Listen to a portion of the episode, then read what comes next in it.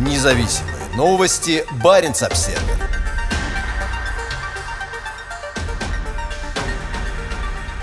Князь Олег махнул булавой.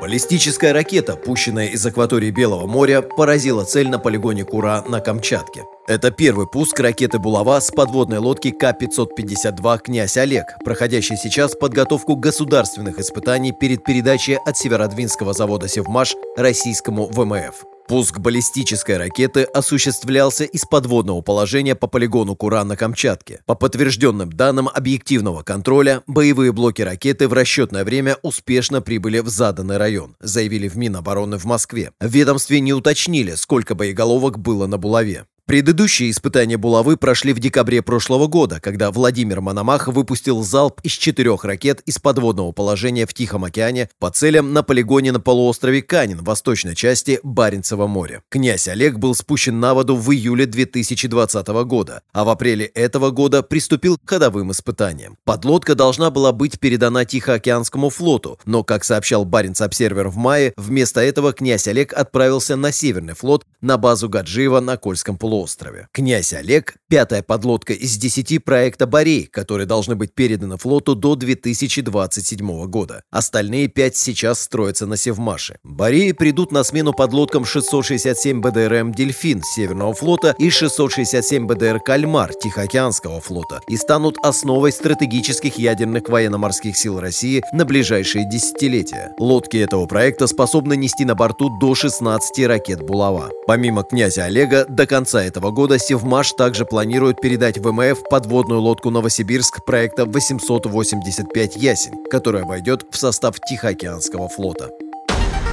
Независимые новости. Барин обседный.